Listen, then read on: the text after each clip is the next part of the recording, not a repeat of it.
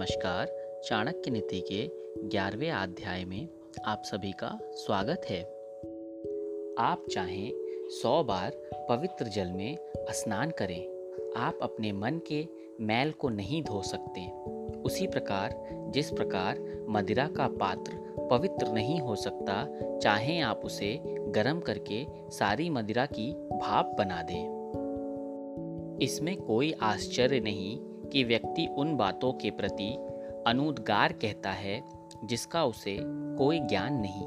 उसी प्रकार, जैसे एक जंगली शिकारी की पत्नी हाथी के सर का मणि फेंक कर गूंजे की माला धारण करती है। उदारता, वचनों में मधुरता, साहस, आचरण में विवेक, ये बात कोई पा नहीं सकता। ये मूल में होना चाहिए। एक गुणवान व्यक्ति को वह सब कुछ दान में देना चाहिए जो उसकी आवश्यकता से अधिक है। केवल दान के कारण ही कर्ण, बलि और राजा विक्रमादित्य आज तक चल रहे हैं। देखिए, उन मधुमक्खियों को जो अपने पैर दुख से धरती पर पटक रही हैं, वे अपने आप से कहती हैं, आखिर में सब चला गया, हमने हमारे शहद को जो बचा कर रखा था, ना ही दान दिया और ना ही खुद खाया। अभी एक पल में ही कोई हमसे सब छीन कर चला गया। एक दुष्ट व्यक्ति में कभी पवित्रता उदित नहीं हो सकती। उसे चाहे जैसे समझा लें। नीम का वृक्ष कभी मीठा नहीं हो सकता। आप चाहें उसकी कितनी शाखा से मूल तक घी और शक्कर छिड़क दें। एक ब्राह्मण जो तालाब को, कुएँ को, टाके को, बागीचे को और मंदिर को नष्ट करता है, वह ब्राह्मण मलेच्छ है। एक विद्यार्थी पूर्ण रूप से इन बातों का त्याग करे।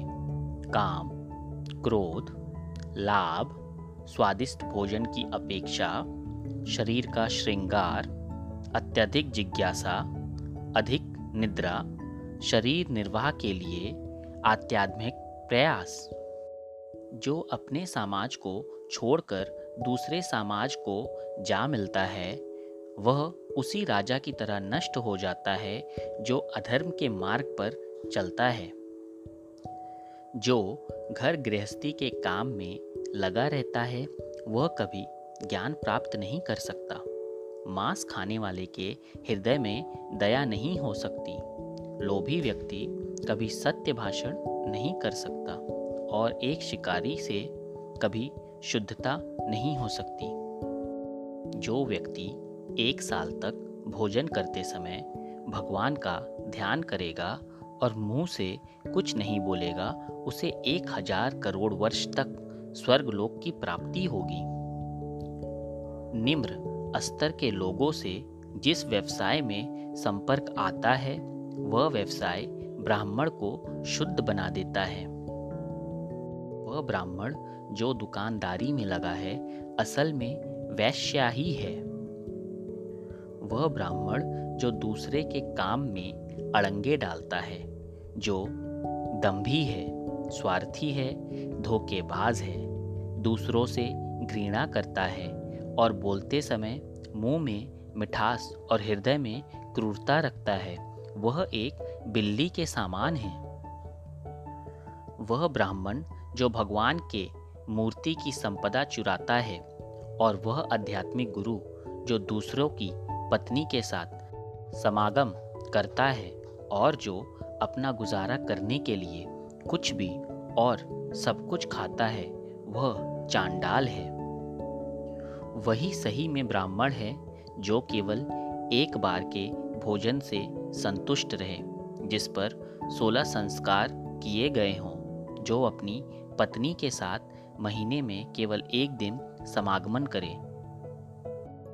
हाथी का शरीर कितना विशाल है, लेकिन एक छोटे से अंकुश से नियंत्रण हो जाता है। एक दिया घने अंधकार का नाश करता है। क्या अंधेरे से दिया बड़ा है?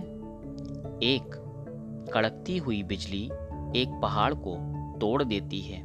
क्या बिजली पहाड़ जितनी विशाल है? जी नहीं, बिल्कुल नहीं। वही बड़ा है जिसकी शक्ति छा जाती है। इससे कोई फ़र्क नहीं पड़ता कि आकार कितना है। चाणक्य नीति के ग्यारहवें अध्याय की समाप्ति।